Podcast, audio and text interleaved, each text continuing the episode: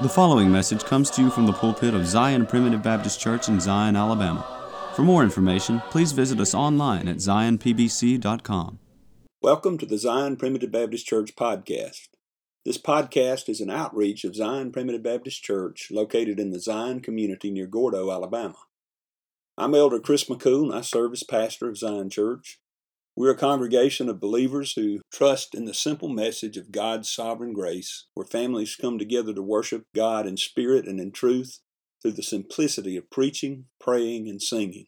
Zion Primitive Baptist Church is located at 9487 County Road 49, Gordo, Alabama. If you live in the Gordo area or if you are visiting in the area, please join us for worship. We meet every Sunday at 10:30 a.m. and 5 p.m. and on the first and third Wednesday evenings at 6:30 p.m. In today's message, Elder Buddy Abernathy continues in Revelation chapter 2, preaching from the letter to the church at Ephesus about leaving our first love. But first, we have a song selection that I hope you enjoy. After the song, please stay tuned for another message of God's sovereign grace from the Zion Primitive Baptist pulpit. Down at the feet of Jesus.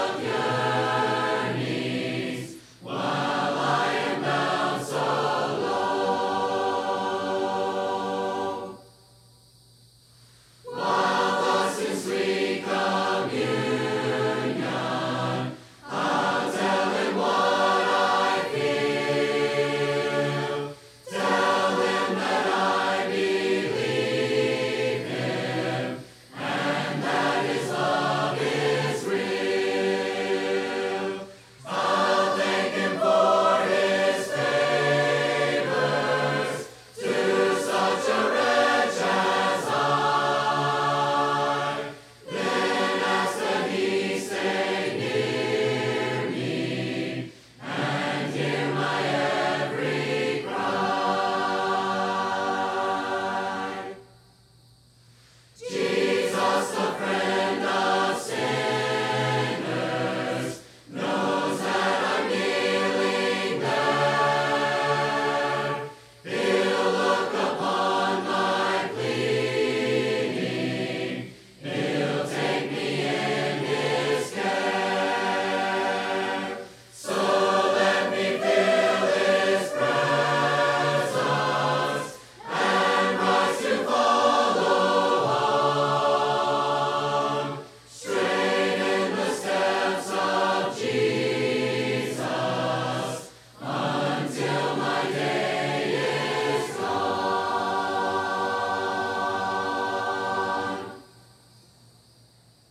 Have you ever wondered why the more conveniences we have to save time, the less time we have available? You ever wondered that? You know, my father was born in 1912, the year the Titanic sank. They had to get up and gather wood and build a fire in the stove and you know, they had to use uh, flour and whatever other ingredients they had to uh, cook biscuits, and they had to go gather eggs and cook the eggs. You know, you couldn't pick cotton all day on Pop Tarts. That didn't last very long. You ever thought? I mean, you needed a big breakfast if you were going to pick cotton all day. It was a big deal. Well, now we're convenienced to death, aren't we? You can now open what I do, son, an instant oatmeal package, and put it in the microwave, and in less than a minute, I can eat breakfast. So, why don't I have all this available time? They did that to save time. Oh, your smartphone will save time. You can pay your bills online. Any of you, did any of you notice that when you got a smartphone, you just had all this available time all of a sudden? I didn't. You know what happens? Satan's got us on a treadmill. The more time you save, the more other things you'll add to your schedule. Some people say, Well, I don't have, you know, I don't have time to call them this morning, but I can call them on the way to work. You see, you just, you take up time that was otherwise available for praying on the way to work. Now you're making phone calls on the way to work, and that just adds more stress too, doesn't it? Now, that problem's easy to identify. It may not be easy to correct, but it is easy to identify. Well, I believe the problem here at the church at Ephesus is probably right up there with that problem. But this is solely spiritual and often unnoticed. You know, it's easy to take pride if you're not careful. Well, I attend all the meetings. And I try to, and I hope you do too. I like what a preacher said one time. He said, I don't know where people got the, the idea that when you join the church, attendance is optional. Now, I know some of you have situations. I understand that some of you uh, live further away, have health problems. I'm not getting on to anyone. You know your situation. See, I know I can be here on first and third Wednesday night. I know that. now, if I was 75, 80, 90 years old and had a problem with vision, I, the Lord knows I couldn't come. But see, I know I can be here. You know your situation.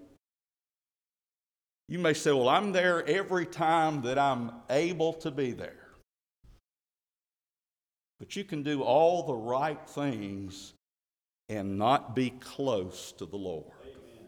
You know, the first church I served, I was only 25 years old. I did everything I could think of to try to get the church's name out there in community. I preached on the radio. I wrote for three newspapers. I did a newsletter. I regularly visited the members. There's nothing wrong with any of that. But if you don't take in spiritual nourishment, you won't have spiritual energy. You can do a lot of stuff. You know, even a preacher that's fully supported by the church and is not, and is not required to have a secular job can just fill up his time with doing things. Yes, we should visit the members. There's a lot of things we need to do, but I tell you, we need to prioritize and make our central focus our personal devotion to the Lord. Prayer and the Word. And if you think it hurts to hear this, think about how much it hurts to preach it when you know you're guilty. So if you're ever tempted to say, well, Brother Buddy, Brother Chris, they're just getting on to me, well, we're usually getting on to ourselves more than we are you. So keep that in mind. He said, You've left your first love. Now, I think it's important that we consider the history of this church to appreciate this concept and that we might realize more how this could be us. You see, it had been approximately 40 years since this church had been established. About 40 years. Let's take a young couple. Take a couple in their mid 20s, and maybe the Lord blesses them with a child. 40 years from now, they may be grandparents. In other words, their little child is now grown, more than grown. See, a couple of generations have went by. You remember the example Brother Chris gave about the king? And I don't remember the details. He can go over it with you if he so desires. But about the king in the Old Testament, he got bothered, he got offended by something. And so as a result, his son didn't go to church. And as, and as a result, his son's son didn't know anything about it. I don't know if that's exactly right, but that's the, the general idea you see is from one generation to the next, we start losing it. Now, they had lost a lot of people, evidently, but they had lost something. You know, the Lord blessed us with something about 10 years ago, didn't He? I don't want to lose that. I don't want to take the church for granted. You know, somebody once told me, Well, Brother Buddy, you, we need to get out there and witness more.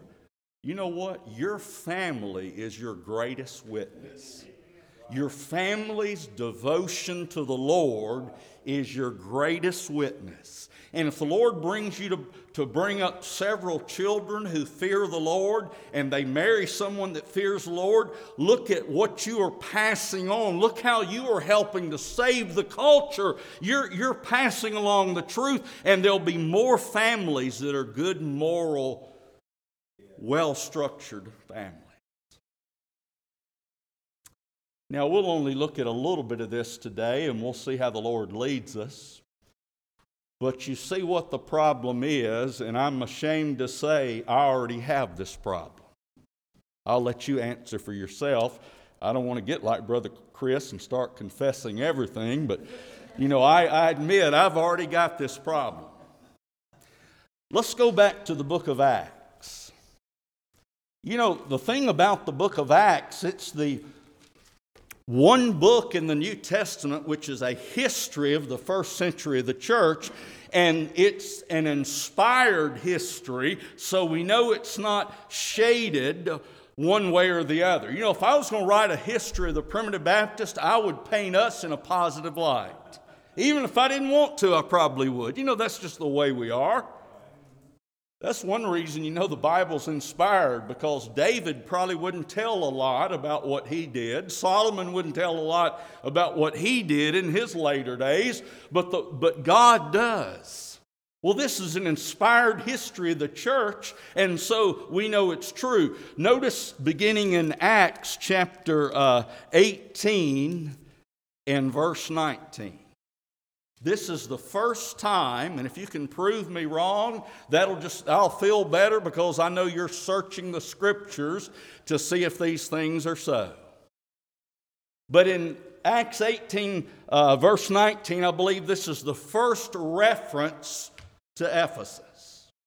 And it's speaking of Paul, and it says, and he came to Ephesus and left them there, speaking of Aquila and Priscilla. Paul came to Ephesus and left Aquila and Priscilla there, but he himself entered into the synagogue and reasoned with the Jews. Now, Aquila and Priscilla were brought with him and they dwelt there, but evidently he alone, without them, went into the synagogue. I believe that's what he's saying. Now, a synagogue was simply to the Jews what the church is to us today. It, the synagogue could refer to the building or the gathering of people there. The only difference, really, as far as we're concerned, is the synagogue pertained to the Jews and the church pertains to New Testament worshipers, Jew and Gentile. It's interesting that these synagogues were located in wicked cities. You know, there was the great goddess Diana of the Ephesians. And notice it says in chapter 19 and verse 27, in reference to Diana, it says, All Asia and the whole world, or, or all Asia and the world, worship it. Now, I haven't worshiped her. You haven't worshiped her. It says the world did. That's a good indication when we're talking about other subjects that world doesn't always mean everybody without exception. I've never bought a little idol of Diana of the Ephesians. I have a lot of other idols but I don't have a little statue of Diana in my house, but it says, Asia and the world worshipeth. That just simply means this was, this was a broad thing. This was common that most folks worship Diana.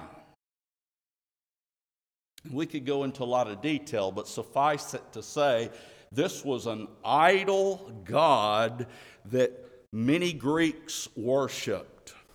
They had many false gods. But notice Paul went into the synagogue, a place where the Jews worshiped, and reasoned with the Jews. This is in Ephesus. There are Jews there, and Paul reasoned with them. He didn't argue with them, he didn't criticize what they believed, he reasoned with them. Verse 20 When they desired him to tarry longer time with them, he considered not, but bade them farewell. Now, evidently, this was a very brief visit. I want you to see how this church developed. If your church was started by the Apostle Paul, that's, that's a pretty good place to start, isn't it? He went into the synagogue of the Jews. That's a good place to go because that was the true worship of God in the Old Testament. And those were the ideal people to be receptive to the gospel. They're the ones that should have been prepared to receive it. And Paul went where they were, and he says he reasoned with them, and evidently it was a very profitable thing because it says they desired him to tarry longer time with them. But he bade them farewell. Now, look what happens next. Verse 24. And a certain Jew named Apollos, born at Alexandria, an eloquent man and mighty in the scriptures, came to Ephesus. This man was instructed in the way of the Lord, and being fervent in the Spirit, he spake and taught diligently the things of the Lord, knowing only the baptism of John. Now, we're not going to talk about that subject matter, the baptism of John. I believe the Lord's given me some light on it recently, but that's not our subject. I just want you to see Paul bade them farewell, but now this Jew, a certain Jew named Apollos, notice he was an eloquent man, he was a good speaker. He was mighty in the scriptures. He knew the Word of God. Oh, I long to be that way more, don't you? To be mighty in the scriptures. Whether you're a man, woman, or child, it should be our desire to be mighty in the scriptures. In other words, we know the scriptures, we can handle the Word of God. That's the way Apollos was, though we'll find out he was a young man. And it says in verse 26 and he began to speak boldly in the synagogue, the same place Paul had been. Whom when Aquila and Priscilla had heard, they took him unto them and expounded unto him the way of God more perfectly. Now I want you to think about this as it applies to the church today.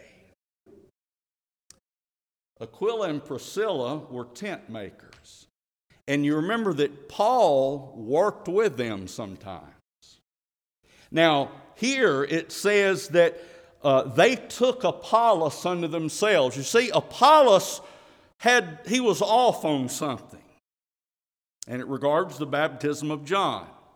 But suffice it to say, he needed some more insight. He needed some more understanding. And they, as mature, well read, established members at the church at Ephesus, husband and wife, took a young preacher into their home and expounded unto him the way of God more perfectly. That means more completely. In other words, it shouldn't be considered unusual that if a young zealous preacher gets off mark, that it's not necessarily the pastor's job to persuade him. See, every member of the church ought to be able to handle the Word of God. You say, Well, I'm new to the church. Well, we're to, we, you can grow, you see. That's what we're supposed to do. As newborn babes, we're to desire the sincere milk of the Word that we may grow thereby. That should be our desire. So here, they didn't have a pastor. Oh, they had the great apostle Paul start them on the right track. But now this young, zealous preacher comes along that's off on some things.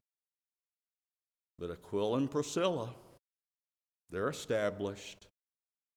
They don't run him off. They don't say, We don't believe what you preach. They take him in their home and show him the way of the Lord more perfectly. Now, notice what happened.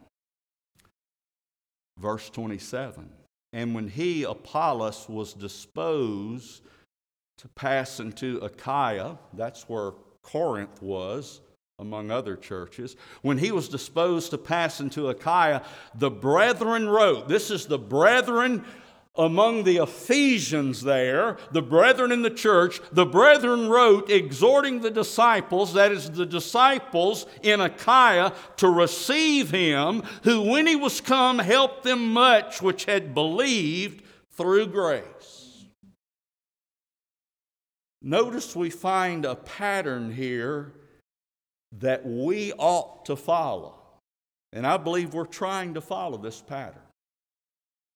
Now, Brother John Morgan's not here today, but he's the one young preacher we have among us. If John Morgan was off on some things, I trust that it would be our desire to get him on track. But you see, if we had not as a church liberated him, that is, as a body said, we believe this man is sound in the faith, we would not, it would not be proper and in good order to send him to preach other places. But you see, Aquila and Priscilla said, We think he's all right. Apollos is on track, and it wasn't just Apollos, I mean, it wasn't just uh, Aquila and Priscilla that said this. It says when he went to Achaia, it says the brethren wrote exhorting the disciples in Achaia to receive him, who when he was come helped them much, which had believed through grace, for he mightily convinced the Jews, and that publicly, showing by the scriptures that Jesus was Christ. So let's notice this history thus far. And there's a lot more to it that we won't be able to get to. Paul met with some disciples, and by the way, this wasn't a large group. Notice in verse 7 of chapter 9, it says, And all the men were about 12. You know, we sometimes get discouraged, oh, there's just a few of us. You know, we meet here on Wednesday night sometime, and there may be about 12 of us. Well, I'm not saying this justifies small numbers, but this, this was recorded in inspired scripture. This wasn't a mega church that was left on record. This was a group of 12 disciples left on record in the inspired word of God for us to learn from. That's why Jesus said, Fear not, little flock. Now, I've heard preachers say that when the church had been going down in members and they got down to two or three members and there wasn't any interest, and they would say, Fear not, little flock. That's not the time to say that. You see, we've had growth here, but still, in the eyes of the religious world, we're nothing in terms of numbers. We're just a little flock. You know, I don't think I've talked to anybody in the denominational world yet whose average church membership is less than ours. I don't think I have. There were 12. But these 12 had been reasoned with by Paul. He didn't stay there very long. But then comes along this young preacher who was off on some things, and Aquila and Priscilla made the difference. Somebody could have criticized him, somebody could have ran him off, somebody could have said, You're not sound. You see, we get into all kinds of trouble when we don't do all things with love. Apollos was won over, converted. So much so that they felt comfortable to send letters to churches in another area recommending him that they put confidence in his gift. And when he went to those other churches, he helped them much which had believed through grace. Remember, it said he was mighty in the scriptures, therefore, he mightily convinced the Jews, and that publicly, showing by the scriptures that Jesus was Christ. Now, we're going to stop there today. But you see how this church started? Paul started it. A young preacher comes along, a husband and wife who are members of the church make the difference in his ministry. He then is sent to another region and he, he accomplishes much there. How is it that this small group, who only had 12 members at this time,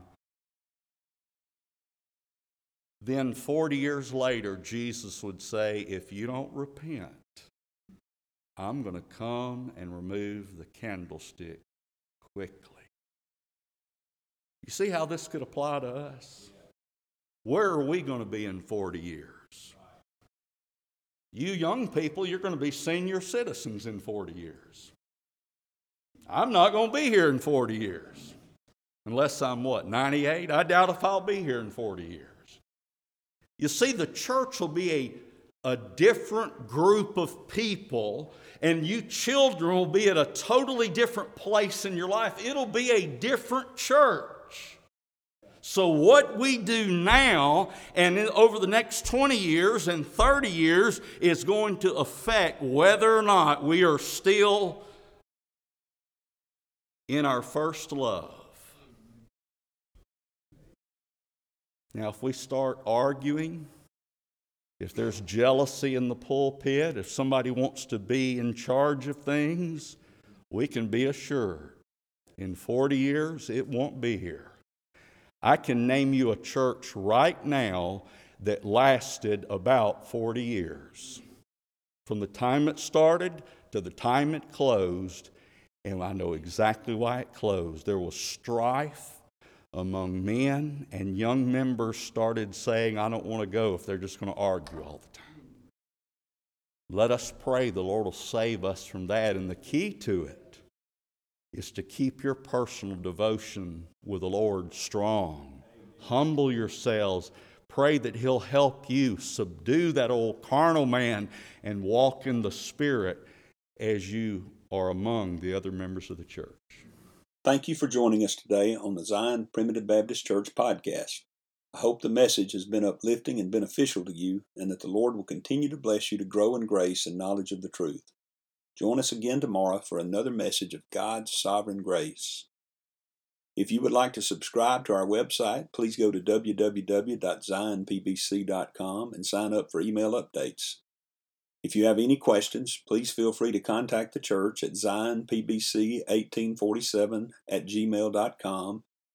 That's Z-I-O-N-P-B-C-1847 at gmail.com. Or you can email me directly at jchrismccool at gmail.com. That's the letter J, C H R I S M C C O O L at gmail.com. Again, thank you for listening. May the Lord bless you, is my prayer. We thank you for listening to today's message. For more information, please visit us online at zionpbc.com.